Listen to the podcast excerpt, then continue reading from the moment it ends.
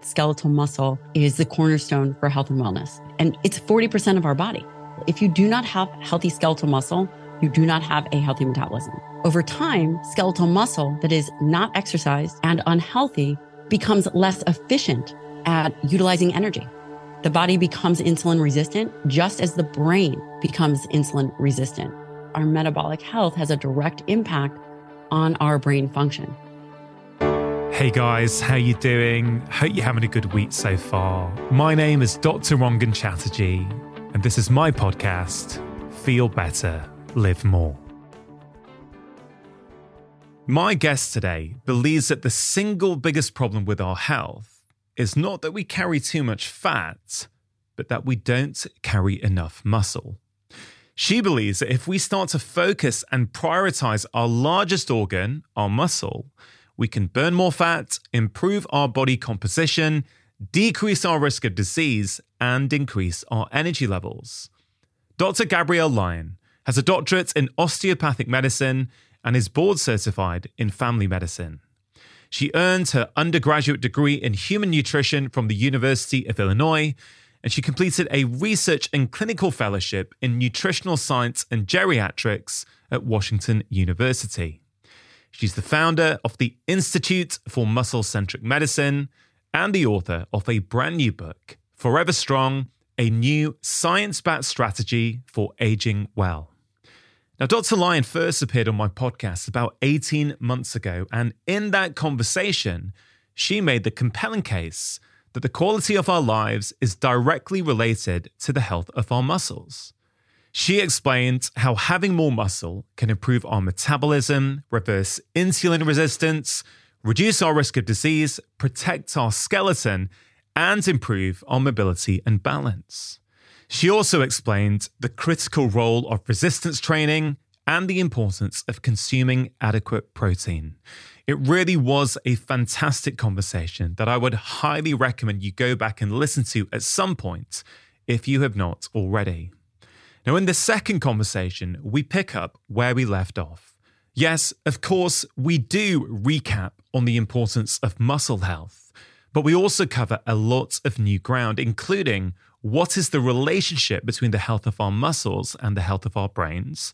What is the role of mindset when it comes to integrating new health promoting behaviors into our lives, how we can learn to reframe stress to make it work for us rather than against us, the impact of sleep loss on our ability to build muscle. And she also explains why she's not such a huge fan of goals. Instead, she prefers a focus on standards. This is a truly empowering conversation built on the idea that aging well is a choice. It is jam packed with practical, real world insights. I hope you enjoy listening.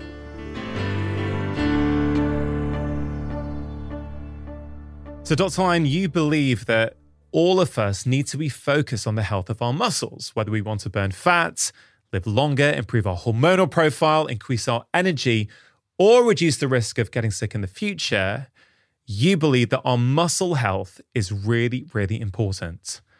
Why? The quality of our muscle is the cornerstone for overall health and well being.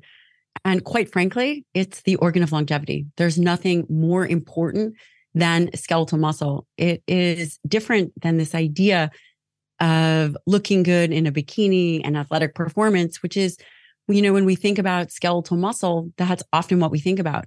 I'd love to start with a story about that will really highlight where this came from.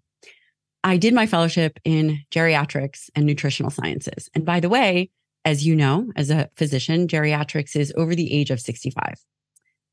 It is end of life. There is palliative care involved. It is nursing home rounds.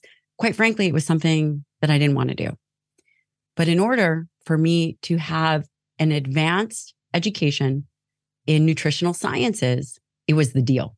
I had to make a deal. In order for me to do a two year clinical fellowship, I had to work as a geriatrician and get my fellowship training in geriatrician and geriatrics.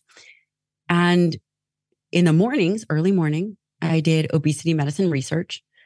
And during the day, I would see patients in the hospital, in the nursing home, in clinics, in memory and aging clinics. And then in the evening, I would go back to doing obesity medicine research. And one of the things that we were looking at was body composition and brain function. And, you know, there's always that one patient, right? I'm sure you've had that one patient yeah. that changed everything for you. Any trainer listening will have that one client, any other physician listening, any person will have the influence of one person that really changed the trajectory of their life. And for me, it was a woman named, we'll just call her Betty. She was a mom of three kids in her mid 50s. She had always struggled with the same 20 pounds. We know a ton of people like that. 20 pounds over a lifetime, always put herself last, showed up for her family, showed up for uh, her friends, and did exactly what the medical community had told her, which was eat less and exercise more.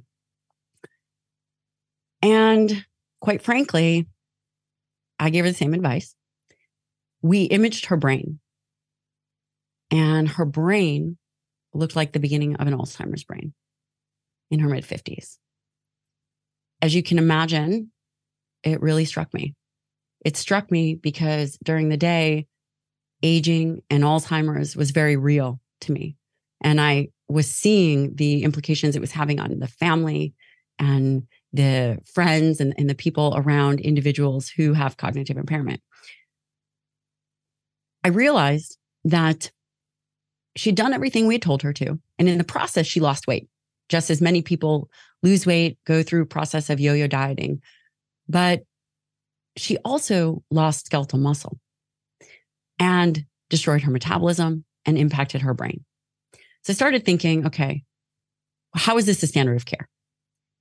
So I started to really begin to put these pieces together. What was the one thing that all these patients had in common in the nursing home, in the hospital rounds, in the dementia unit?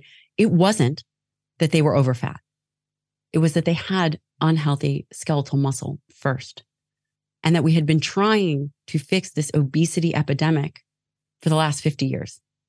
And all of the things that ride along with obesity, Alzheimer's, cardiovascular disease, you name it, hypertension, insulin resistance. These are not diseases of obesity. In fact, these were diseases of skeletal muscle first. Insulin resistance. Insulin is a hormone released from the pancreas that moves blood sugar out of the bloodstream into the cells. And I realized I had this aha moment that in order to get people healthy, and if we really truly cared about longevity, we had to course correct the way in which we were thinking and shift our focus from the pathology of fat to the building, the maintaining, the cultivation of the health of skeletal muscle. And that's really where this concept of muscle centric medicine came from.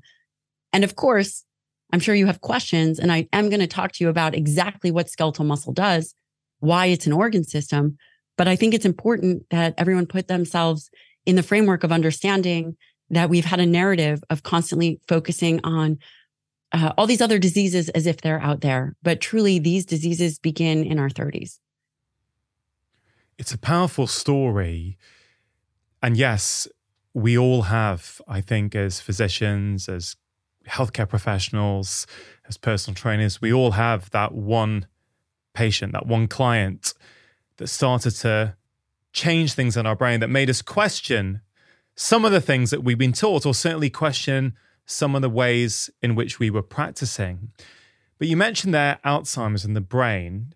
You've also mentioned the importance of skeletal muscle. Now, I think for many people, they're going to go, well, yeah, I get it. Skeletal muscle is important.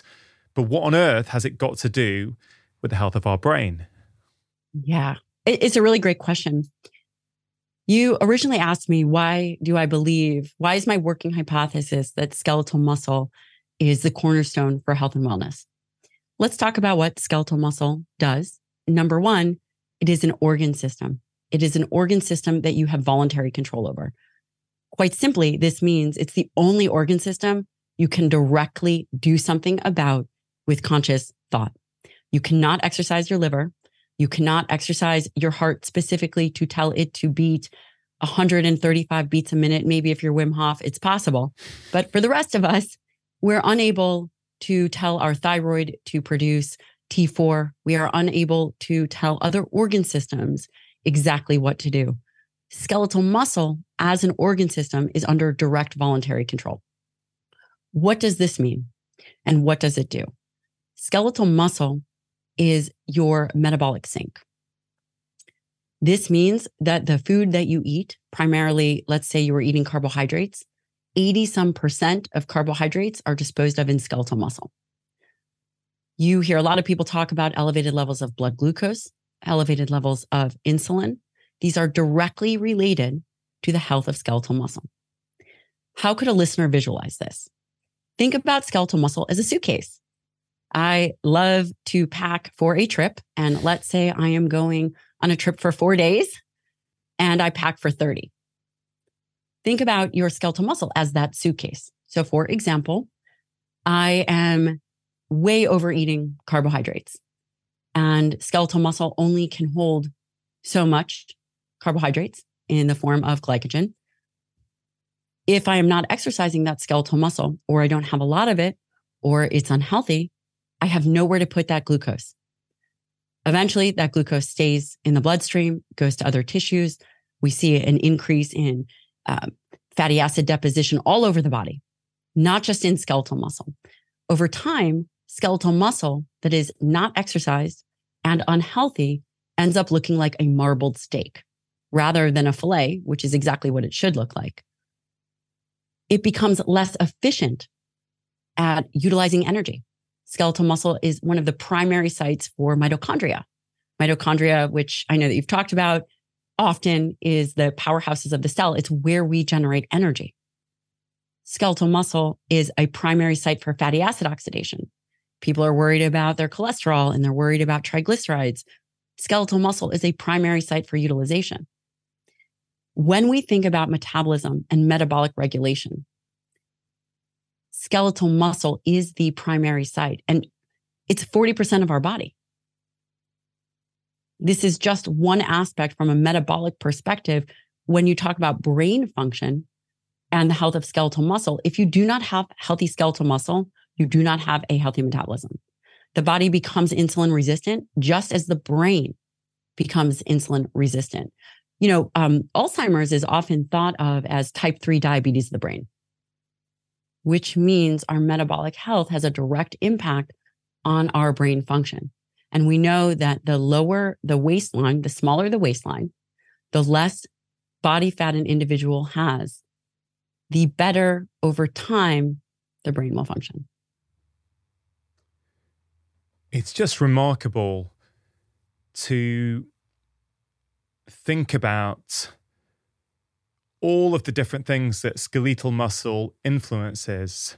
Yeah, as we discussed the first time you came on my show about 18 months ago, many of us for years have just thought about it as a physical thing, you know, dumb muscle. It's, you know, a bit more if you want to look big and be a bodybuilder, but otherwise it doesn't really matter.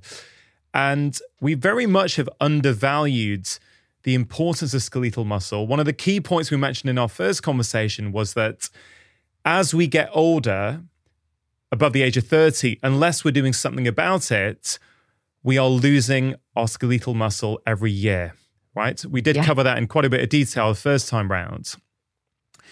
And Dr. Lyon, my first book that came out at the end of 2017 set out what I consider to be the most important four pillars of health food, movement, sleep, and relaxation. And in our first conversation, we covered in detail food, specifically protein, how important that might be for skeletal muscle. We mentioned the kinds of exercise that you recommend. You mentioned, I think, you like HIIT training once to twice a week, strength training three to four times a week, and a good cardio base, for example, walking 10,000 steps a day, something like that. I definitely want to revisit some of these things in this conversation, but two of those pillars, sleep and stress, we didn't really cover. So I wonder if we could start off by talking about the relationship between sleep and skeletal muscle. Most certainly. You know, it's a it's a very interesting um, tie, sleep and skeletal muscle. And I'm going to highlight some of the emerging research, which I think is quite fascinating. One thing to keep in mind is that the research surrounding skeletal muscle has largely been based on performance, which is why we've truly missed it as a medical profession, which is why the world still thinks about skeletal muscle as this performance organ.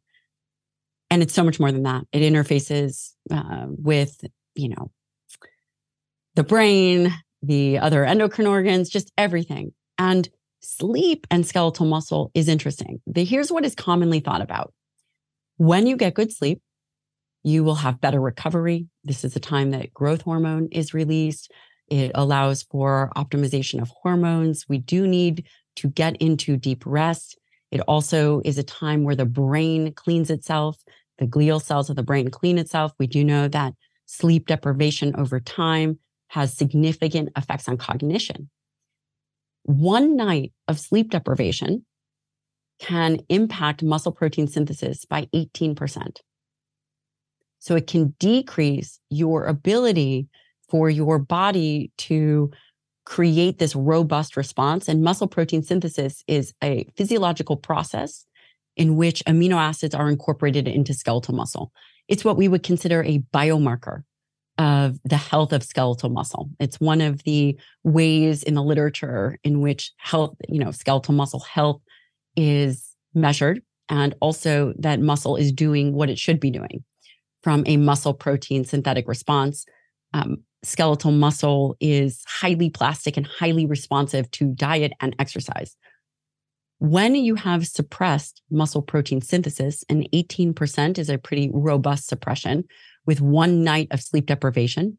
And that I think that this the the data was four hours or less impacted the ability for skeletal muscle to respond to, again, muscle protein synthesis. And this could be thought of in the uh, or under the influence of both amino acid influence or training influence, because those are the two ways in which we stimulate muscle. Now, here's the catch a lot of the military operators will go through periods of time where they have sleep deprivation. And what some of the data suggests is that if you go through a few days of sleep deprivation, one way to counteract the influence of sleep deprivation on skeletal muscle is actually pumping up your exercise, which is completely counterintuitive. You would think that if you have gone through a week of sleep deprivation, you should probably just rest. And in fact, that's not what some of the data suggests. Some of the data suggests that an individual should really kick up their training during that time to protect metabolism and to protect and counterbalance the influence of lack of sleep. Because a whole host of other things. So, muscle protein synthesis is just one portion of what muscle does. We know that with lack of sleep, and we see this in shift workers, there's an increase in insulin resistance, there's an increase in blood glucose. All of these things, I believe, to be centered around the influence on skeletal muscle. It's really interesting that if you don't sleep well, you decrease your sensitivity to the stimulus of training the next day, right? You mentioned muscle protein synthesis goes down. And as you say, you could then make the case, well, one shouldn't train. But that that new bit of data there, that's fascinating that actually you sort of insulate yourself from some of those negative effects by training. When I spoke to Professor Matthew Walker on this show a few years ago, I remember one of the things he said to me was if you're losing weight and you're sleep deprived, then the majority of that weight will come from muscle as opposed to excess body fat. So the whole system, the whole body is connected, right? And that's why I really love these four pillars as a way of looking at everything, including skeletal muscle, is because each one of those four pillars influences the other ones. Yes, it does. You know, we don't exist in this silo. And um, and I'm I'm so glad that we're talking about stress because it's often something that people don't necessarily ask me about but I, I think that it's a, a critical importance. Sleep definitely influences the way in which our metabolism works. Skeletal muscle has probably the biggest influence, by the way, on our entire homeostasis. If you were to ask me, what did I, what do I believe is most important? Is it food or is it training or is it uh, name something, ice bath, etc.? I would say the influence of exercise trumps nearly everything because of its influence on all other body systems. That is how impactful training is for people. And when we talk about stress, I'm going to sh- I'm going to uh, throw a loophole here. When I say stress or you say stress, that could mean I don't know, the kids are home for Thanksgiving. That could mean I have to go to the DMV, the Department of Motor Vehicles, and I don't know if I have my right paperwork. It could also mean the death of a loved one or the sickness of a family member. We have one word to define various different states or experiences or life um, tragedies, you know, on any scale. Nowhere in the human language do we have another word that describes all of these different things. Yeah And, you know, and I will say the evidence supports that how we imagine and think about stress truly does influence our physiology. Yeah, I think it was a paper I read about if you consider the stress to be adaptive for you as opposed to harmful, it has a different physiological effect, which is absolutely incredible. The way you think about that stressor will determine its effect on you. I have seen this in real time in my patients, and I I have to say it's one of the topics that is not discussed, but is probably one of the most critical. When we hear stress, we typically think of what do you think of when you hear stress? What is the response? I mean, normally it's a negative word, isn't it? Because I think we're talking about this chronic, unrelenting stress that we never switch off from, we never allow ourselves to recuperate from. But of course, not all stress is bad. We need stress to be our best selves, don't we? I think the problem for most of us these days and why stress has such a negative connotation is because you know we're no longer having our stress responses activated now and again because there's a wild predator approaching our camp we're having it activated chronically by the state of our lives, our email inbox, the kids we're having to look after, the elderly parents we're having to care for, the negative comment we saw last time we went online, whatever it might be. These are the multiple stressors that are firing themselves at us. And a lot of the stress researchers would argue that the way your body responds is very, very similar, whether it's a physical stress or a psychological stressor. Yeah. And I would say that I absolutely agree with you. What we hear is stress, and then we hear fight or flight. Fight or flight is the stress response that we are all taught about. There's an increase in catecholamines, there's an increase in blood pressure, there's a very sympathetic response. Now, I would also say that that is an initial stress response. And that stress response is a physiological response. There are two other stress responses. There is tend and befriend, which is somewhat of an attunement response. And this is, for example, I have, have two very little kids when I see them in distress, instead of going into fight or flight, I go to tend and befriend.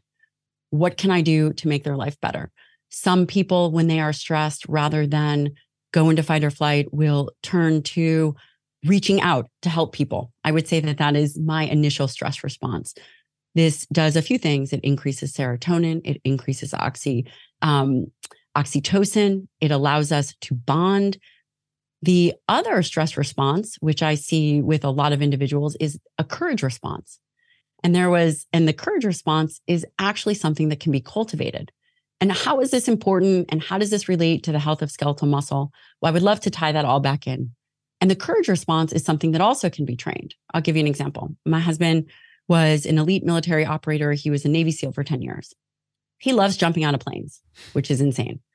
If I were to get up and jump out of a plane, I am sure that my blood pressure would be 500 over 300. I would be so uh, scared, and uh, there would be a whole host of things going through my head, and it would certainly be a fight or flight response. My husband getting ready to jump out of a plane might have a slight bump in blood pressure. He might have a slight increase in some of these catecholamines, but his response is courageous. It is much more facilitating. It is of action. And that is another stress response that we are often not taught about. And there was a, a very interesting uh, study that took individuals who were deathly afraid of snakes, put them in an MRI machine, put a very large snake on a conveyor belt that would then move towards an individual's head. I'm freaking out just hearing this. okay. Uh, right. I would be too. And initially, everybody had a fear response and they were they were looking at fMRI images. They were also measuring um, you know, various aspects of their body chemistry. But what happened was the second time the individuals were coached up into what could be considered a courage response. And what they saw was different aspects of the brain lit up. And they were mounting, there was evidence that they were mounting a different stress response. And this was one of courage. So this goes back to saying that fight or flight is a response and courage is a choice. And if we can readjust our understanding of stress, humans are very interesting. And I'm going to tie this back into this obesity narrative once we hear something over and over and over again, humans believe it to be true. And we believe that that is the framework for understanding, just like with an obesity epidemic that we've been trying to fix for the last 50 years. We've focused on the pathology of fat. And I would argue that if we ask the right question, then we'll get the right answer. And I think that that can be translated to stress. I think that we have been taught over and over again that we have this one stress response and we should reduce stress and it's a fight or flight response. I would say that that is a repeated narrative that we can readdress and make individuals much less I don't know if the word is fragile, but much more resilient mm. in the way in which they interpret their environment. And what becomes so important, I know that this is really about medicine and kind of this muscle centric approach, is that when we do things like train, this does create for some people an initial stress response. We begin to cultivate courage. We begin to cultivate behaviors that allow us to acquire skeletal muscle, which take drive and a different way in which we interface with the world. And I hope that that's not too esoteric, but truly the message that I'm trying to deliver is one of strength. And with that message of strength, I'm going to challenge the way in which we have traditionally thought about medicine, but also challenge the way in which we've thought about mindset. And I believe that stress can be enhancing. And I believe that when we recondition individuals to also believe that, then they can have a different control of their physiology, which will allow them to take massive action. I just love what you just said. I really do. In fact, one of the things I enjoyed the most about your latest book, Forever Strong, was how you covered the psychological aspects of change as well as the physical ones. Because what I'm writing about, the things I think about more are these mindset issues. Because actually, once you've got the foundation of mindset right, I find that those downstream behaviors of food and movement, whatever it might be, are so much easier for people to incorporate into their lives when they have these self limiting beliefs. It doesn't matter how many podcasts they listen to, how many books they read, they don't take action. So I was going to bring those things up with you during this conversation because I think you give a masterclass in that in Forever Strong. The other thing I just wanted to comment on, you mentioned your husband who was a former Navy SEAL. I think this is a really important point. If he was jumping out of a helicopter 30 years ago, right, I imagine he may have been really, really scared. But by training it, by practicing it, by developing his confidence in it, he's now at a point where he can actually enjoy it. Whereas you haven't done that. So you or me, we're going to freak out when that happens. What does that tell us? It tells us that the stress response, or much of it, is internal. The same external event is happening with jumping out of a helicopter, but how we interpret it is determining the impact on our bodies. And how we interpret it depends on our experience, our level of confidence, what we practiced. And again, you can tie that into exercise, you can tie that into muscle. The more you practice exercising, the more you train, you are working out your stress response system. And therefore, whatever that stressor is in life that comes before you, you're better able to handle it.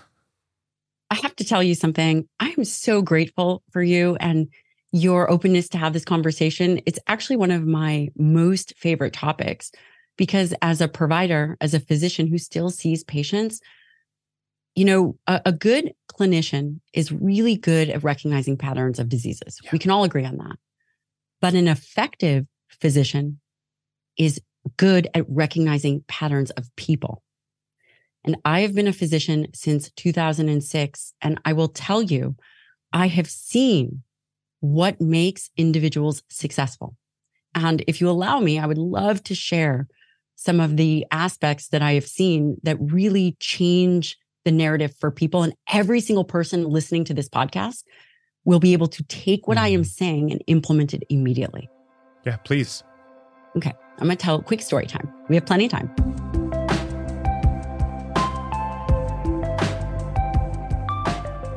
Just taking a quick break to give a shout out to our sponsors. And today we have a brand new sponsor, Zoe, the personalized nutrition experts helping you to improve your health through foods. Now, Zoe is co founded by Professor Tim Spector, who has appeared on this podcast multiple times discussing all things related to foods. With their cutting edge science, Zoe helps you discover how to eat in the right way for your body. Their members are real advocates who have experienced multiple benefits, like having more energy, better digestion, and even improved moods. Now, it all starts with an at home test kit, which I've recently done with my wife. This tests your blood fat responses, your gut microbiome, and your blood sugar with a continuous glucose monitor that helps you better understand which foods increase it and which foods result in it being more stable. With your results, Zoe will guide you to better health through their app and expert advice all personalized to your body and completely backed by science. I am really looking forward to getting my own results. If you'd like to join me and start your own Zoe journey this January, then go to zoe.com, that's Z O E.com, and use my exclusive code LIVEMORE10 to get 10% off when you join. AG1 are also sponsoring today's show. Now, in the UK and North America, as the weather becomes colder, the nights become darker, more and more people are coming down with seasonal infections. Now, nutrition is really, really important for the health of our immune system. And of course, in an ideal world, everyone would get all of their nutrition from real whole foods. But I know from over two decades of seeing patients that a lot of us struggle to do that despite our best intentions. This is why I am a fan of good quality whole food supplements like AG1. AG1 is a foundational nutrition supplement that delivers comprehensive nutrients to support whole body health. It's a science driven formulation of 75 vitamins, minerals, probiotics, and whole food source nutrients. And the best thing is that all of this goodness comes in one convenient daily serving that makes it really easy to integrate as part of your daily routine. Now, AG1 has been in my own life for over five years now, and I genuinely think it is one of the best whole food supplements out there. It can help support energy and focus, gut health and digestion, and of course, it also helps support a healthy immune system. So, if you want to take ownership of your health, it starts with AG1. For listeners of my show, you can get a free one year supply of vitamin D, which is a crucial ingredient for your immune system. And you get five free AG1 travel packs with your first order. All you have to do is go to drinkag1.com forward slash live more That's drinkag1.com forward slash live more.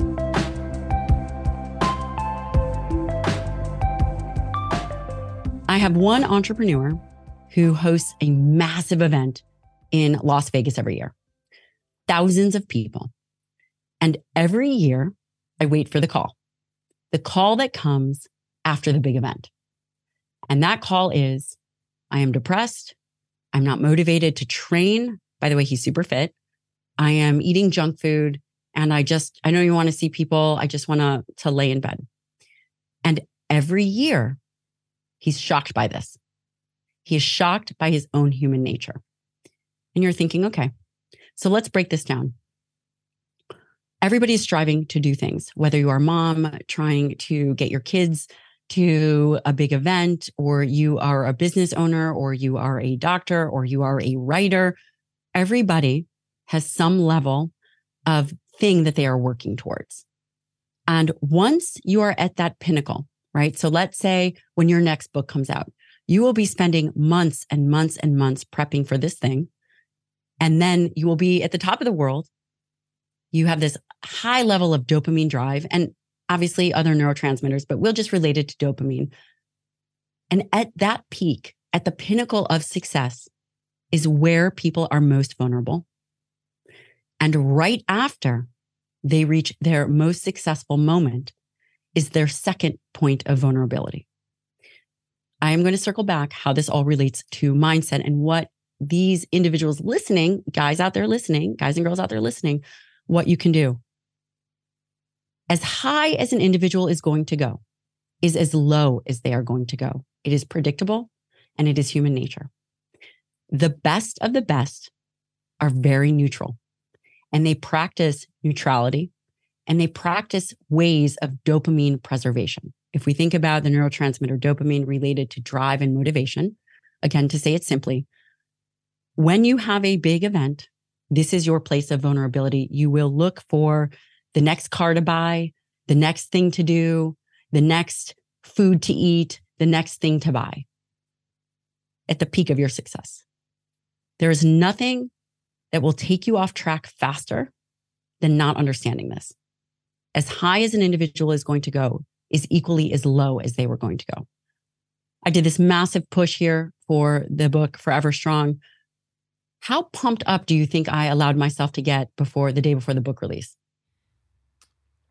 I would imagine extremely pumped up. Extremely neutral. Here's why because I knew that as high as I was going to get with this book release would be as low as I would go. You hear people that go off and do some kind of physical event, following that physical event, whether it's running a marathon or taking a test or doing the thing that they had trained to do, become extremely depressed afterwards. Have you heard that? I have heard it. I've experienced it myself. And I'm delighted to hear that you have presumably gone through a process to get to this point where you're able to maintain neutrality even the day before your very first book launch, which for many people is a hugely exciting moment. But I totally agree with you. I've had it before when I wasn't emotionally neutral and I'd have the highs and lows. And for the last few years, I say the last two or three years, I feel generally pretty neutral a lot of the time. It doesn't mean I don't enjoy life. I, I enjoy life more now than I ever have. Right. Because of that neutrality. People will often say, yeah, but I want the highs. You know, I don't mind the lows, but without the lows, I don't get the highs.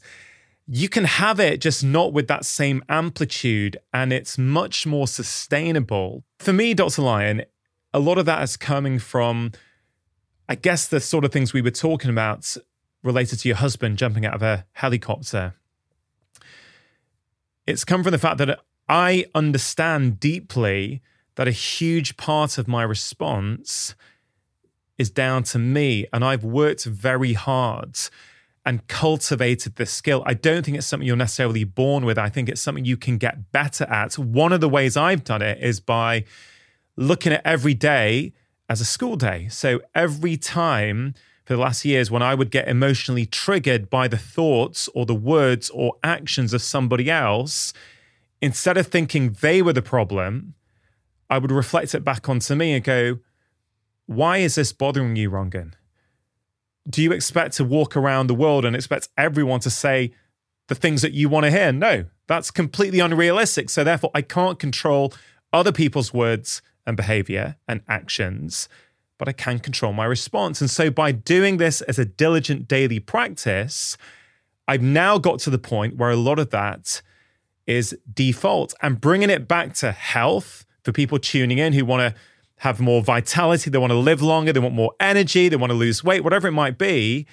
I, like you, Dr. Lyon, believe that this is one of the most important skills because if you can maintain that neutrality, it's easy not to go to the alcohol. It's easy to not comfort eat the sugar or the ice cream because those things are, in my experience anyway, they are usually downstream consequences of these kind of upstream patterns.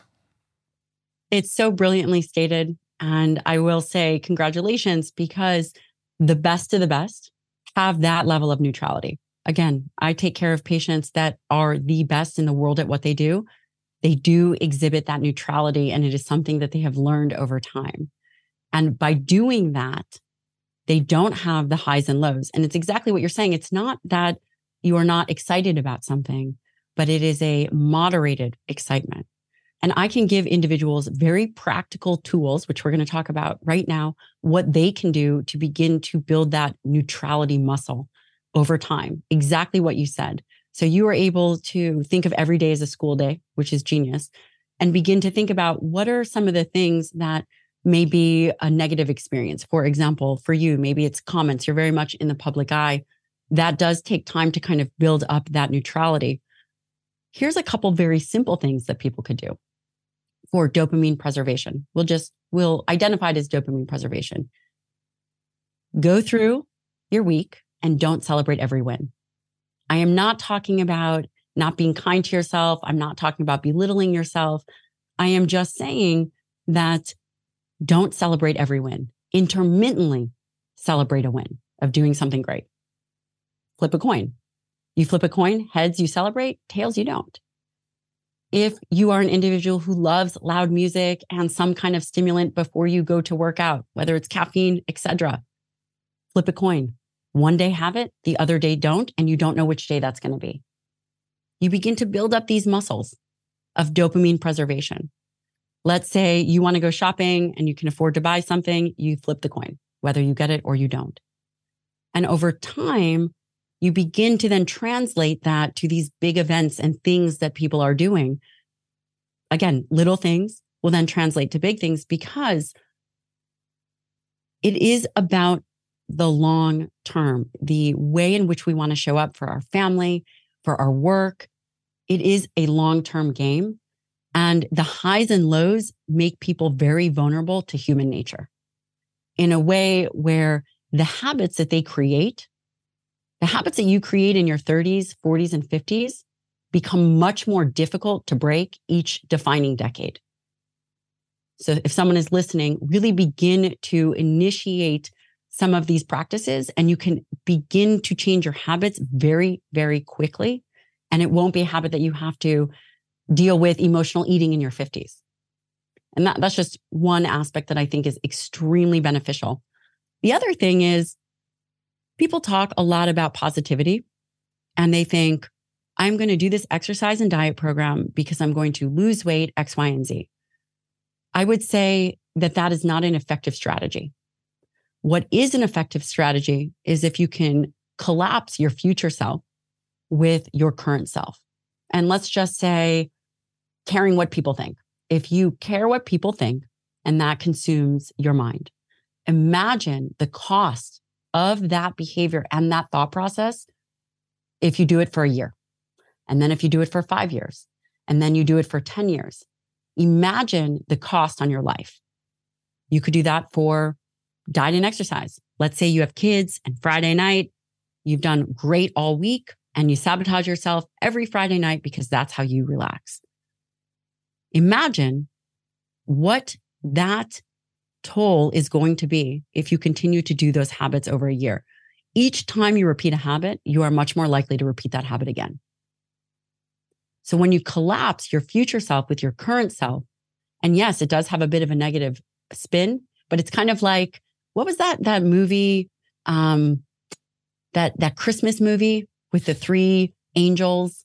Do you remember? Gareth's right? in the background. He's saying it's a it's a wonderful life. It's a wonderful life. That is an example. If someone wants to see what I am talking about, watch It's a Wonderful Life. It will snap you out of whatever you are telling yourself instantaneously. Yeah. You do. You do. You have to collapse that future self with the current self. I think what we're talking about here is so, so important and so, so undervalued generally in the health conversation that takes place everywhere these days. It's all about more information. And look, I'm all for giving people information. And in our first conversation together, you gave a masterclass in protein, in resistance training, and hopefully we can cover some of those things again today. But I think people, even with that information, don't always manage to make change. So let's imagine a scenario, and given the time of year, it's January, and someone is thinking, this year something is going to be different. You know what? I'm getting my stuff sorted in 2024. And in my view, if you don't take a different approach, why is it that 2024 is going to be any different than 2023 or 2022 or 2021? So instead of trying to buy a new book or a new diet plan or a new strength program, whatever it might be, sure, do that. But you need to go a little bit further upstream as well. So, can you relate what we're talking about now to people wanting to create healthy behaviors? I have a great solution for this. Are you ready? The solution is we set standards, we don't set goals. Standards for how we show up, standards for how we execute. You no longer need to set goals. If you have a weight loss goal, this sets you up for failure. The first thing that people should do is set a standard for how they want to show up. For me, I show up, I train. It is a standard that I have set for myself. I eat a certain kind of way, a certain amount of protein, certain kind of carbohydrate. It's a standard. It is not a goal. And when we shift away from goals, because goals are variable and you have an opportunity to meet that goal or you have an opportunity to fail at that goal. But when you set a standard for the way in which you function in your everyday life, and I encourage people to write it down. Yeah. What is the standard that you are going to set for yourself and then execute on that standard. An individual will find that everything else falls into place. It's really interesting because you're saying set a standard, right? Say what you're going to do and do it. You know, be accountable. In fact, there's a section in your book, I think, called Erecting Guardrails for Accountability, which I really enjoyed. And something you said in that section was you need to know what integrity is and what your responsibilities are to yourself. That was really, really powerful for me. What do you mean, integrity and your responsibilities to yourself? Nothing will under, undermine how you feel about yourself if you have standards that you set and that you don't keep. And for me, you know, there was a period of time where I was all over the place. I was training a lot, many hours of the day. And it was taking away from the things that I needed to do. And, you know, that might be the opposite problem some people have, but it wasn't being truthful to the integrity that I had set for myself. For me, training an hour a day is plenty. Anything above that is me running from whatever it is that I'm supposed to be doing because I'm, quote, training and I'm doing something healthy. When you set a promise to yourself, whether it is you're going to eat a certain nutrition plan. And I don't care actually, quite frankly, what plan that is. You can define it, which you should, exactly what you are going to do. If you are comfortable having a drink on the weekends, that gets written out. You define what it is that you are going to be doing. That is your plan. You make a promise to yourself that you're going to keep that plan. And every single time that you don't, you come out of alignment. And what is the best effective way to put something back into alignment? I mean, from my experience, it's a consequence. You have to have a consequence for your action. If a consequence is big enough, it it makes you reevaluate what it is that you're doing. If a consequence is big enough and it allows you, you know, it's like with a little kid, if you change their focus, they'll forget why they're angry. And it's not that the thing that they were angry about was a, you know, was an important thing. Maybe I didn't scramble the eggs in an appropriate way. right? You, are laughing because you have kids, and maybe yeah. the eggs got thrown in my face, and then I show them uh, some new handwriting book that I got them, and all of a sudden, this is the thing. So it's very rarely that it's a thing. And what I appreciate so much, and I'm so thrilled that you're a physician talking to me about this, is that I could give someone the perfect program. I could say, we must exercise our skeletal muscle. 50% of people don't exercise. Maybe 24% of people are even meeting that daily recommendation. By telling people to do the thing or increase dietary protein, none of that matters. It's not going to happen. If the brain chemistry and the initial framework for understanding is not addressed, then an individual will never see success. I completely agree. Gabrielle, when you were mentioning your commitment to yourself, I think you mentioned it was one hour of training per day. Mm-hmm. And you said, I believe, anything more than that is too much and is you trying to, in some ways, run away from the more important things in your life. Now, I think that is such a key, key point. Many people will do this. Many people will not have the awareness that they're doing this. And I want to tie this into this broader concept, which is I think people take on too much, particularly at times like January, where they think, right, I'm going to overhaul everything. I'm going to eat fantastically well. I'm going to I'm going to do Dr. Lyon's plan. I'm going to strength train four times a week. I'm doing 10,000 steps a day. I'm doing HIIT training twice a week. And they do it for two or three weeks when the motivation's high. And then real life gets in the way and they fall off. So when mm-hmm. I hear you saying that your commitment to yourself is one hour of training per day, no more than that, I think it's it's really really powerful. You seem to have found what works for you. It doesn't mean that's going to work for someone else. That's what works for you in the context of your life. And there was mm-hmm. a section in your book when you're talking about mindset and overcoming resistance where you said you admitted to previous thought loops that you had. And you said this My thought loops told me I would never be fit enough, which drove me to train for hours per day whilst neglecting the other aspects of my life. Can you speak to that a little bit, please? I think it's really important that we understand. Um, I will say this first that motivation comes and goes, and you have to plan for that you cannot be shocked by the fact that you will not be motivated. I was able to address all of that stuff many years ago. There are many times now I do not feel like training. I have two very little children. My husband is a first year surgical resident, which means he works 100 hours a week. Here's what I do I am not surprised by the fact that I am not motivated to train. What I do is I have it all set up. For example, I have training partners that I know are going to be meeting me at the gym.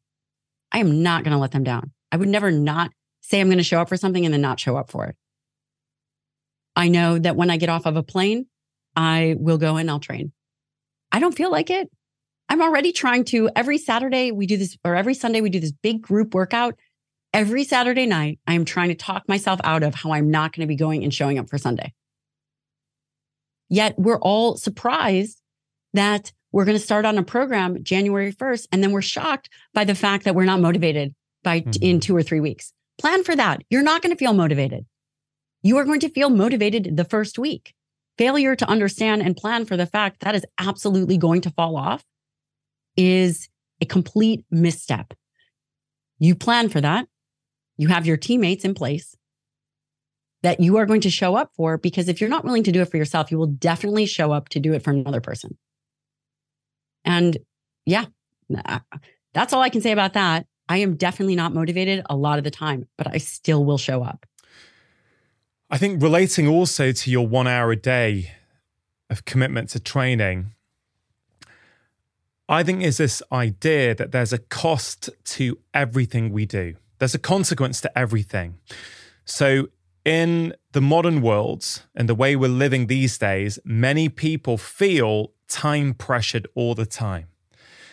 And then they will hear, let's say you on your first podcast with me, you gave some recommendations that some people are going to find very tricky to fit into their life. Your advice was that most people need a good cardio aerobic base. That could be with 10,000 steps of walking a day.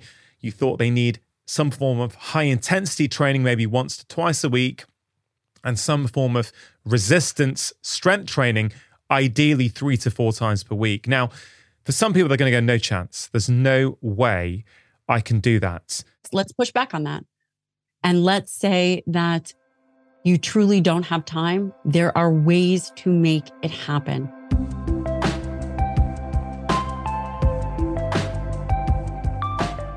Just taking a quick break to let you know about the three question journal, my brand new journal, which has just launched. Now, you've just heard Dr. Lyon talk about standards and keeping commitments to yourself. Well, one of the best ways to do that is through the practice of journaling. Yes, journaling can improve sleep, it can reduce symptoms of anxiety and depression, and many other things.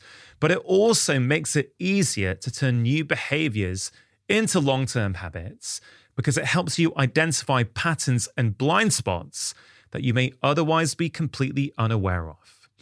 In the three question journal, you will find a really simple and structured way of answering the three most impactful questions I believe we can all ask ourselves every morning and every evening. Answering these questions will take you less than five minutes, but the practice of answering them regularly will be transformative. Now, if you already have a journal or diary, or you don't actually want to buy a journal, that is completely fine. You can still get all the benefits. I outline all of the questions within my journal on episode 413 of this podcast. But if you are keen to check out this beautiful linen journal that I put together with intelligent change, all you have to do is go to drchatterjee.com forward slash journal or click on the link in your podcast app. The mental wellness app Calm are also sponsoring today's show. In today's fast paced world, taking care of your mental health is more important than ever. It affects every single aspect of our lives and impacts how we think, feel, and behave. And now finding time to nourish our mental well being is easier than ever with Calm. Calm is a mental wellness app that can help you stress less, sleep more, and live a happier, healthier life. Calm has guided meditations, sleep stories, relaxing music tracks, and daily movement sessions that are all designed to give you the tools to improve the way that you feel. Over 100 million people around the world use Calm to take care of their minds. And for listeners of my show, Calm is offering an exclusive offer of 40% off a Calm premium subscription at calm.com forward slash live more, and new content is added every week. All you have to do is go to calm.com forward slash live more for 40% off unlimited access to Calm's entire library. That's calm.com forward slash live more.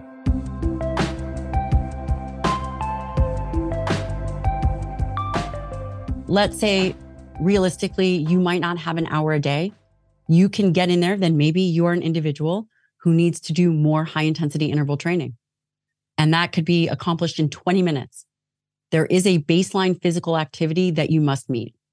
You must be out and moving. We are not designed to be sedentary and we must rethink this domestication of humanity. I'm with you. Like for most of my life, until the last two or three years, I would say I prioritized intensity right? So, for a variety of reasons, um, throughout my adult life, I feel I've been under huge amounts of stress. There's that word stress again.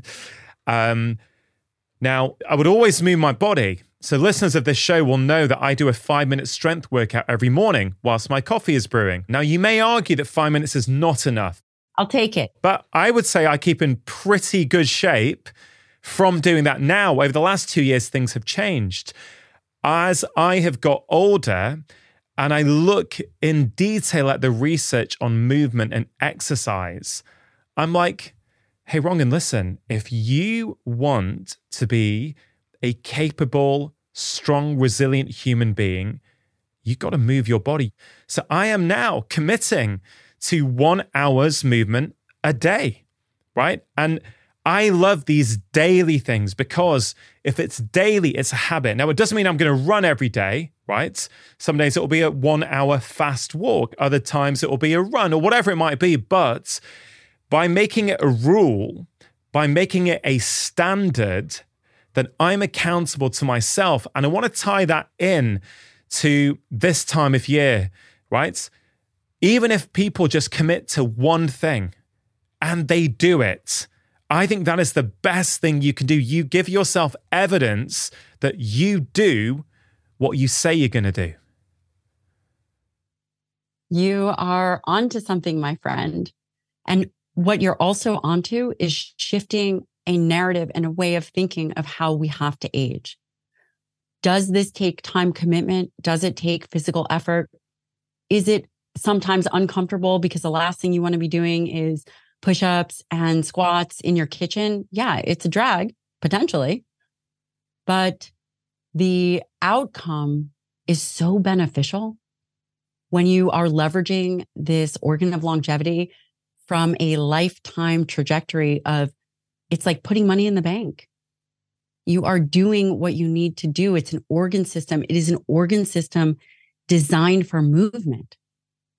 Yeah. When you are sedentary, your muscle becomes insulin resistant. When, you know, it goes back to this analogy of the suitcase of going on a trip for four days, but packing for 30. You are creating flux within your skeletal muscle. The other thing that you are doing that one must recognize is that skeletal muscle is currency, but it is the only currency that cannot be bought, cannot be sold, it cannot be traded for. Skeletal muscle is a currency that must be earned, and you are earning it daily. And through that process, you are becoming a certain type of person, someone who is physically strong, someone who is mentally disciplined. You are becoming a certain person capable of having skeletal muscle. And the two are not different. Yeah. In that chapter, I think it's chapter nine, you say, don't think of training as an activity with health benefits Instead, consider it as a baseline requirement for wellness and an essential component of maintaining health and protecting longevity. That is exactly how I see it these days. That is exactly why, on most days, I'm not perfect. You know, yesterday I think it was 40 minutes, it wasn't an hour. But by having that as a standard, I'm constantly having to justify to myself when I don't meet it. So, what's really interesting is that since I moved to this, you're moving for one hour a day model, and I'll give Helen Hall, my coach, huge amounts of credit for this. She's a, an incredible movement coach who I work with. It means now that even when I get 40 minutes, I'm like, oh man, yeah, but I, I, I didn't get the hour in. Whereas if I was just leaving it to do it three or four times a week, then you know, I may have missed yesterday because I was really quite time pressured yesterday. But because my commitment is an hour, I'm like, you know what? Get, just get out. Just just do it. It was raining. It was dark. I was actually outside. I picked up my son from school. He was having a lesson, an extracurricular lesson, and I was waiting. And it would have been easy to stay in the car. It was warm, listen to a podcast, put the radio on, whatever.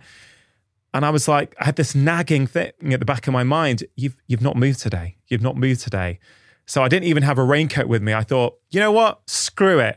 I'm just going out there and getting this walk in. And you feel incredible. You get energy. Yes, I got a bit wet, but I honestly don't care. So I don't want to sidetrack this, Dr. Lyon, but I think these things are these are the important foundations we all need upon which to build our behavior habits. You held yourself to a higher standard, which is yeah. incredible. And you felt good about it. Remember, we're not training to become better at exercise. We are training to become better at life. You are doing actions that allow you to become better at life. And if people understand as they are going into the new year, let's say you don't like exercise, fine. Think about how you are going to cultivate yourself to become better at life. You just talked about how going out in the rain, it's dark and cold, and you got your physical activity. You also kept a commitment to yourself. You also put a notch in the fact that you are much more likely to go ahead and take that action in the future. Mm didn't matter that it was raining. It didn't matter that it was cold. You're actually, yeah, you're cultivating your muscle, but you're also cultivating your resiliency. Yeah. It makes you an individual who's not willing to negotiate and you're not w- negotiating with yourself. The brain does a lot of things. The brain likes comfort. The brain tells us not to do all these things, but the brain is just an organ that pumps out thoughts. That's just what the brain does. It doesn't mean that they're relevant. It means that one can be discerning you can have all the thoughts that you want, but when you commit to an action, you don't wait on motivation. You don't have to force yourself into doing anything. You might have a, a moment of negotiation, which is exactly what you did, but you took action. You're much more likely to take action in the future and you build upon that, which is exactly the goal for society. How do we become stronger and more resilient as a society mentally, which then begets physical resilience. For that person who wants to get into strength training, let's say they heard our first conversation together and were inspired, but life got in the way. They haven't quite got round yet to bringing resistance training into their lives. Or perhaps someone's coming across you, Gabrielle, for the very first time and is going, wow, I didn't know skeletal muscle was that important. Let's maybe go through a couple of scenarios here for someone who's never done anything, and let's say they're in their 40s, how would you advise that they start getting into resistance training? Well, you had mentioned that you have a great coach. And I think now that we have access to online coaches and and there's just a whole host of information, find a modality that works and be under the guidance of someone or at least curate information. There's tons out there. Because when you start, you are going to have much more of a response than someone who is tra- who has already been training. The just doing basic body weight stuff like push-ups or squats or moving your body or doing lunges, this is an amazing place to start. You are doing something again when we talk about resistance training, moving your body weight would be considered resistance training. Then you graduate to bands. If you want to use bands, I think that that is very very very helpful. It is easy to do at home. And then after you graduate from bands, and let's say you are doing things, I think being able to squat, get off up off the floor, because again, we are training for life. Being able to do a push up, you have to be able to fall well. You have to be able to push yourself up off of the ground. Let's say you don't want to do any of those things, then you pick up a couple heavy bags and you walk and you carry them. Eventually, you progress to kettlebells. What are actions that you do within your normal life that it will allow you to get better at doing those things. Yeah. We know that people have to carry groceries. We know that you have to, if you are traveling on an airport, that you have to put your uh, suitcase overhead. We know that it is very critical to be able to get off the floor if you were to fall. Begin to think about things within life and put actions to those things. Let's say, I don't know, you don't want to buy weights. So maybe you spend $20 and you get a weighted vest on Amazon. Mm-hmm. There are a whole host of opportunities and options. And there's only one wrong way to do it, by the way. And that's by not doing it. Yeah. I, I circle that quote in your book. There is one slam dunk way to exercise wrong. Don't do it at all. So I think that's empowering. You know, at the start of this conversation, you mentioned how you did geriatric medicine early on in your career, as did I. My second or third placement as what we call the senior house officer, so our second year as a junior doctor, was in charge of the care of the elderly ward at the Western General Hospital in Edinburgh. And when we think about these functional movements, and it's hard, right? I get it. In my 20s, I wasn't thinking about what do I need for when I'm 70 or 80, right? But something so practical that people probably don't think about unless they've seen it with, you know, like we have in our patients. To go to the toilet, you need to be able to squat, right? And it is something that people take for granted until they can't do it. Mm. Again, I, I know that may not land for someone in their 20s or 30s who's listening, but I hope it does because nobody wants to be that person when they're older. No one, I don't think anyone would choose to say, yeah, you know, when I'm older, um, I hope that I can't get up and down off my own toilet. I mean, no one wants mm. that. It doesn't mean people can't have a quality life when they have that with help, I, for sure. But that's a very real thing for people to think about when we're thinking about, you know, functional exercises and what we need to be able to do, right? And it's also not if challenges are going to happen, it's when. It's not an if thing, it's a when thing. You train for life and you train for sickness. And I know that that sounds morbid, but the more healthy muscle mass you have, the more resilient you are going to be in midlife and later on. And the time to take action is now. The word, the best time was yesterday. The second best time is today. You have to take action and you have to do it regardless. It's not that it's going to get easier. So if people could think about what the future is like, you don't have to think about yourself.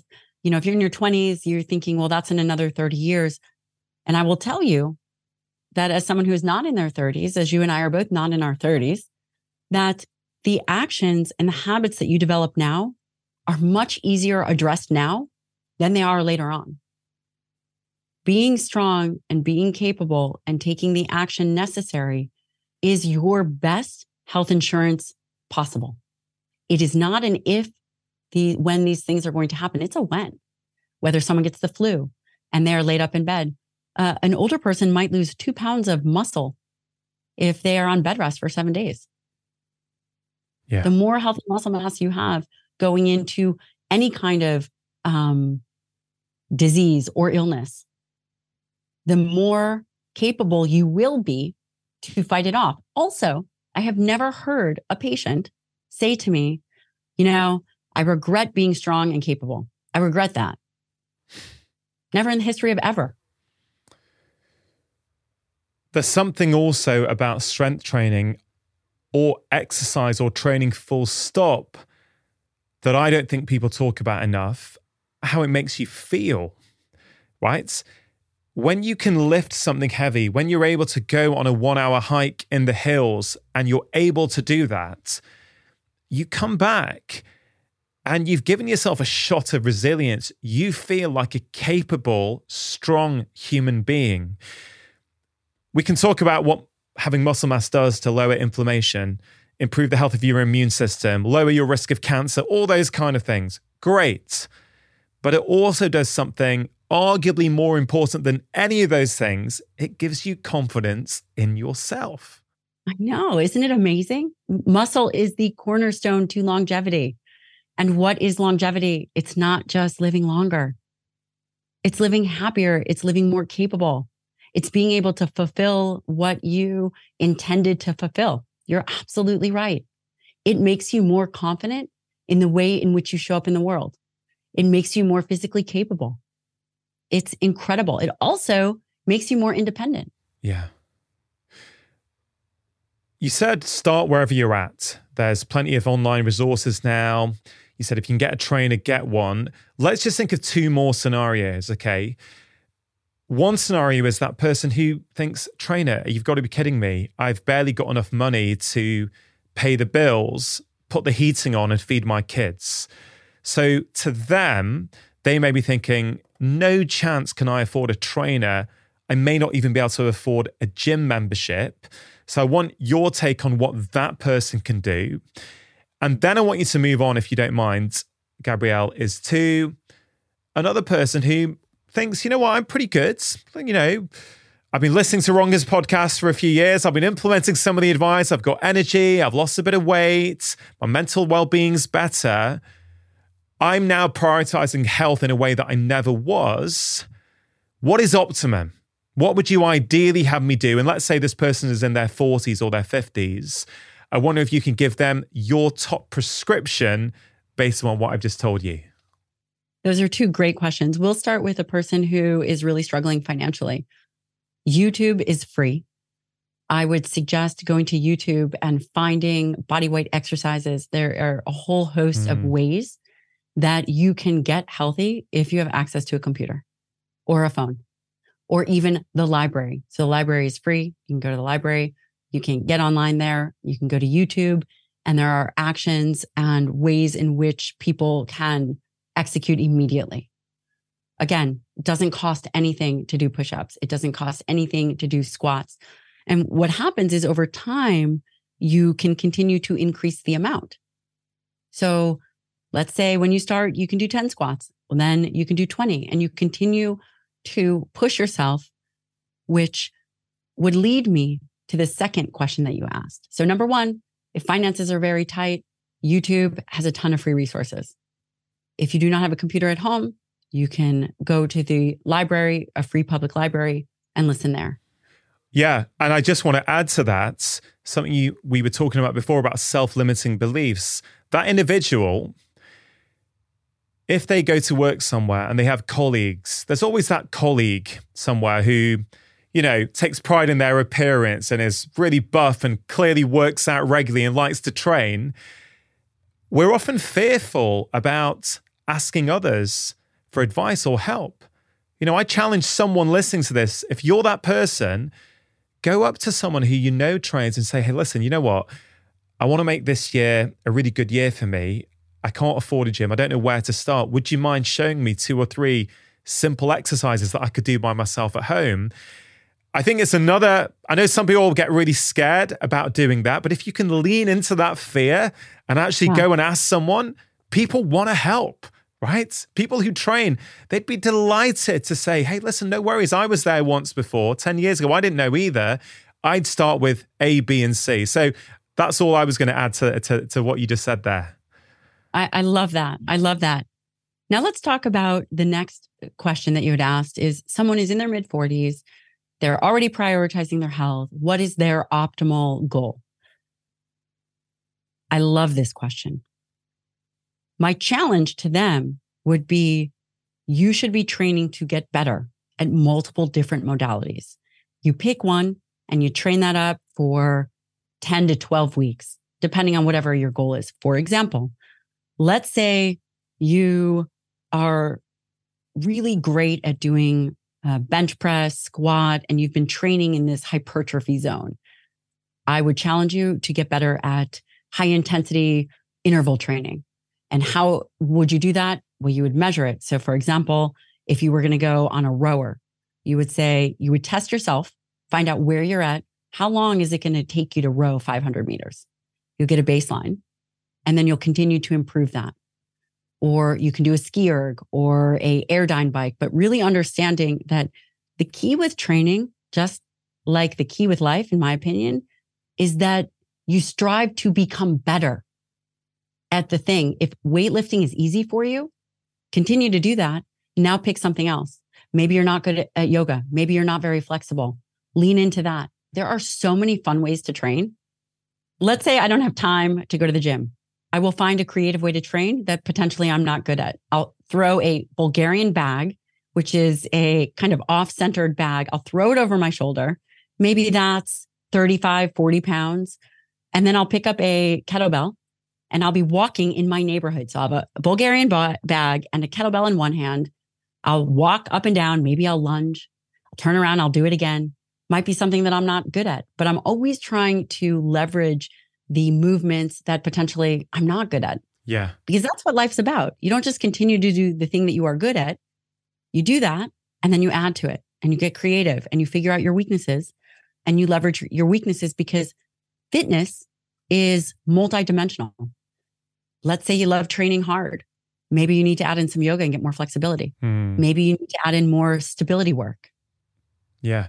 I love that. You're clearly off the maybe a similar mindset to me where you're you have no problem going out into your neighborhoods wearing crazy stuff or putting you know weights on your back and going rounds okay i think that would be me whereas i think Many of my patients, a lot of my family, a lot of my friends would go, no way.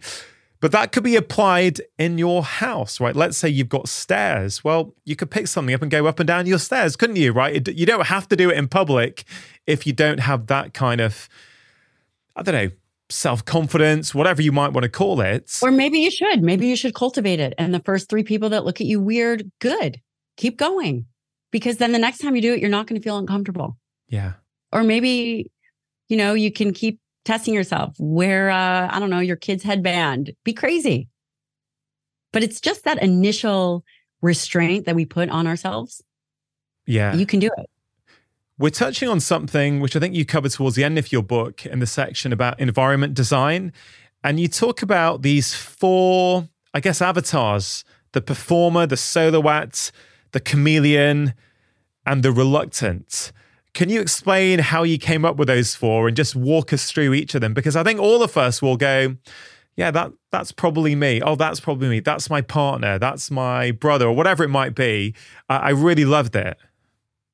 Yeah. Well, really, these came from, and by the way, there's probably more, but this came from just seeing patterns of people.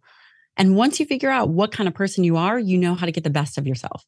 So a, a soloist is a person who they don't care about external stimuli. They prefer to train alone. They will either turn music on or not. It doesn't matter. These are highly, highly driven individuals that are working out their own stuff. Doesn't matter where you put them, doesn't matter who is there, doesn't matter. Um, these are the people that will train, like David Goggins.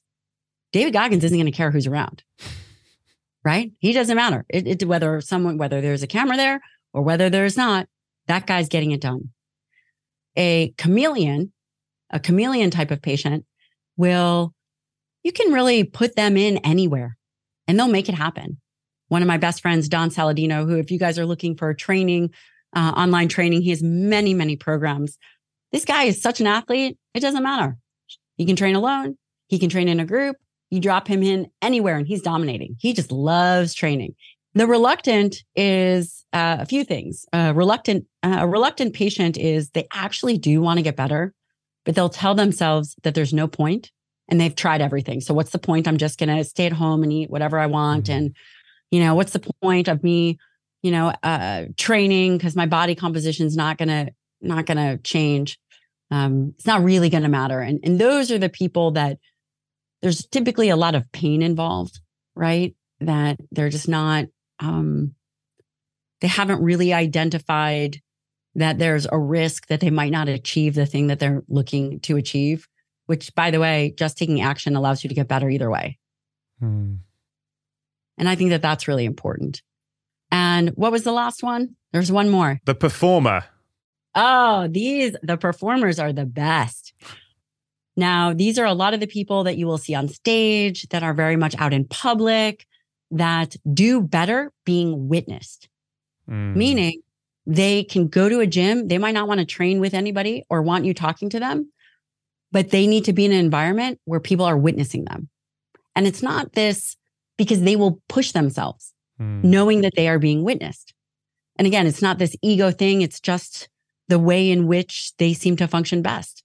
Um, many entrepreneurs, again, they'll be so competitive within themselves, but they don't necessarily want to do it solo.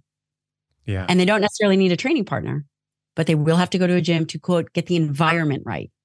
Yeah. So I'll give you an example. I take care of a very well known entrepreneur and he was training as a soloist. How good do you think his workouts were? Terrible, terrible. Because he didn't want to go to the gym. He didn't want people to recognize him. But for a performer to be training solo, it's like the kiss of death. So he'd go to his home gym, do a couple reps, be on his phone. This is boring. We put him into the gym. Even if the gym, we'd find out when he, the gym wasn't busy go to the gym, would go there with a trainer, kind of keep people at bay, completely crush his workout. So knowing how you navigate your environment is crucial mm. because you leverage your environment for success. Yeah. A huge part of this conversation has been about getting to know yourself better, understanding yourself, knowing your limitations, knowing your patterns, knowing when you go off track, right? I had planned to do a masterclass on muscles today with you, and we've probably done a fraction of that. But nonetheless, I think this is so, so valuable for people because this is really where it's at if you want to make changes. So, in the remaining time, then, um, I wonder if we could go through a few sort of almost like a quick fire run through different topics that may be of use to people. So you sure. you are you've been practicing medicine for years now. Yes. Yeah. What are the top five blood tests that you would recommend people do on themselves to get a snapshot of their short term and their long term health? Uh, now, in no particular order, understanding your fasting glucose levels, understanding your fasting insulin levels, understanding your triglycerides. So that's three. Understanding your hormones, whether you believe in hormone replacement or not, really getting a sense of where your free hormones are. For men, what is your free testosterone? For women, what is your estradiol? Uh, depending on, um, you know, where you are, your progesterone also is helpful. Looking at ApoB, which is a very important marker for cardiovascular health. Also, knowing your LP little a. This is a genetic marker, and this also helps you understand your risk for cardiovascular disease. Those are just a handful of things. A full thyroid panel, that's important. That's important for energy, metabolism, muscle function. Most people don't correlate thyroid with uh, muscle health, but I will tell you, um, early on in my career, I had a lot of Hashimoto's and hypothyroid patients. And one of the things I started seeing with the volume of patients that I was seeing is they would constantly be getting tendonitis. Hmm. They would be getting issues with tendons. And one of the things that can impact tissue turnover tendons is thyroid hormone. So, looking at what your thyroid hormone is. I think that there's some argument to be said for an omega 3 index. I typically like to see my patients around 10. Um, another vitamin D number would be great. There's a whole host, but the top numbers, I would say, if you just wanted to do a few, would really be the ones related to metabolic health insulin, fasting insulin, fasting glucose, triglyceride levels. Those would be really the top three if I had to pick. Yeah, mine are pretty similar as well. And of course, depending on where you live, depending on which country it is, depending on where you are in the world, you will have different levels of access to some of these tests, like an omega 3 index, LP little a, ApoB. These are not available everywhere. Certainly, they're not available currently in the National Health Service in the UK. You, you have to pay privately to get those tests. And many people would argue that they are well worth paying for if you have the resources to do that. But I completely agree. There is so much that we can learn just from a fasting glucose, maybe a HbA1c, your oh, average oh, yeah, blood I totally sugar. forgot about that. There you go. Yeah, hba triglycerides. Even those three, you get a lot of information from. Uh, again, insulin, fasting insulin is not that commonly available here in the UK. I hope that changes given how prevalent metabolic health is. Okay, so there are some blood tests that people can think about doing. What are some of your favorite strength exercises, Dr. Lyon? Definitely squats are important. Um, and it could be a regular squat, it could be a sumo squat. Um, again, just d- depends on the positioning of your feet. I also think um, some kind of kettlebell activity is important, and that could be a Turkish get up, which is a little bit of a complex movement. Um, but you could start with a kettlebell swing or kettlebell carry. I like it because the kettlebells, you know, make me think of um, ways in which we move that are not as easy as, say, like a dumbbell. Mm-hmm. I do think um, a deadlift is really important because that's a full body exercise and that can be done with a, a sumo deadlift or a regular deadlift. And then I, I, think adding in some unilateral activity, which would could be a walking lunge, moving things into motion. And you know, I've thought a lot about what exercises are best. And I, I don't know if I if I have an answer because it really depends on how the person has been moving for their life. Uh, many people are very sedentary. We don't have strong glutes. So, really working on your glutes and posterior chain are important. I do think upper body strength is extremely important for both men and women. And that could easily be a plank or a push up. Uh, yeah. Uh, and I, I'm, I could go on and on, but to just bring it back, bring it back home, definitely be able to do some kind of squat. Yeah. Definitely be able to do some kind of deadlift and definitely be able to do a kettlebell carry or a swing. Yeah, thank you. Dr. Lyon, just to finish off this conversation, there is so much you have shared in the first conversation with me on my podcast, and this conversation, and of course, in your brand new book, Forever Strong, which is just a phenomenal resource for people who are wanting to improve the quality of their lives. Right at the end of this conversation, for someone who has decided, yeah, that's it now. I'm sick of not prioritizing myself. I'm sick of not putting my health and well being first. The time has come now for me to change things. Given everything you know about health and well being, and you can cover stuff from our first conversation as well in terms of first meals, protein, all that kind of stuff. Could you just list off some of your very top practical tips that will help anyone at all if they're in the business of improving their health? Yeah. One thing that 100% of people do is eat. So, getting your nutrition right. 100% of people do that. That would be prioritizing dietary protein, whether you're animal or plant based, it doesn't matter. I want you to prioritize dietary protein. My recommendation would be one gram per pound ideal body weight. Your next question is going to be, What is my ideal body weight? I'm going to say, I don't know your ideal body weight. The last time that you felt great in your own skin is where I would start. And that's one gram per pound ideal body weight. The way that I would distribute protein, that first and that last meal are really critical. The first meal having between 30 and 50 grams of dietary protein when you are coming out of an overnight fast. This is great for any age, whether you are in your 30s or 60s. This is the way to help maintain the health of skeletal muscle. That last meal of the day is also critical because you're going into an overnight fast. Again, the goal is how do we protect skeletal muscle? Nail those that first and that last meal. Priority okay. number one, get enough protein. You do not have to go as high as one gram per pound ideal body weight. You could do 0.7 to one gram if that made you feel more comfortable. Getting that first and last meal of the day appropriate. I would also say that for carbohydrates, one way to think about it is is to understand are you carbohydrate uh, sensitive? Do you have a good body composition? Um, and again how would you test that out? You would look at your body fat percentage. If you felt that you had weight to lose calorie control is critical.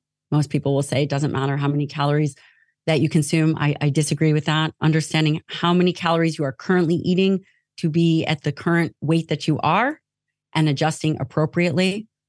I typically recommend no more than 50 grams of carbohydrates per meal, depending on what your total carbohydrate intake is.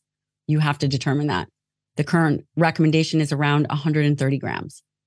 But the way in which you mitigate insulin, uh, a robust insulin response would be to have a tight amount of carbohydrates per meal.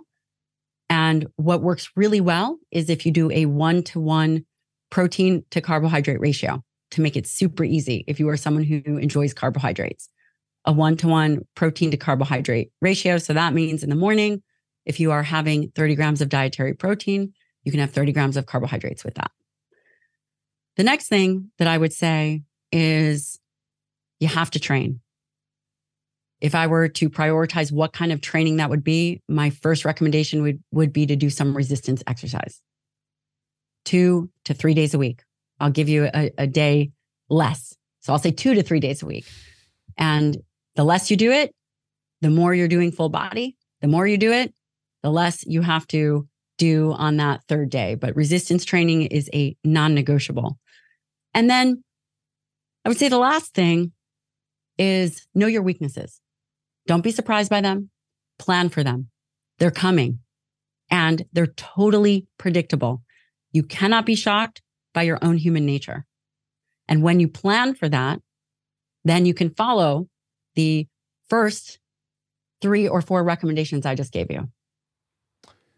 Gabrielle, fantastic advice. I really appreciate what you are doing. You're spreading the message of health and well being. You're spreading the message that skeletal muscle is really, really important. The new book, Forever Strong, a new science based strategy for aging well, is fantastic. Thanks for coming on the show again. Thank you so much for having me. Really hope you enjoyed that conversation. Do think about one thing that you can take away and apply into your own life. And also have a think about one thing from this conversation that you can teach to somebody else. Remember, when you teach someone, it not only helps them, it also helps you learn and retain the information. Now, before you go, just wanted to let you know about Friday 5. It's my free weekly email containing five simple ideas to improve your health and happiness.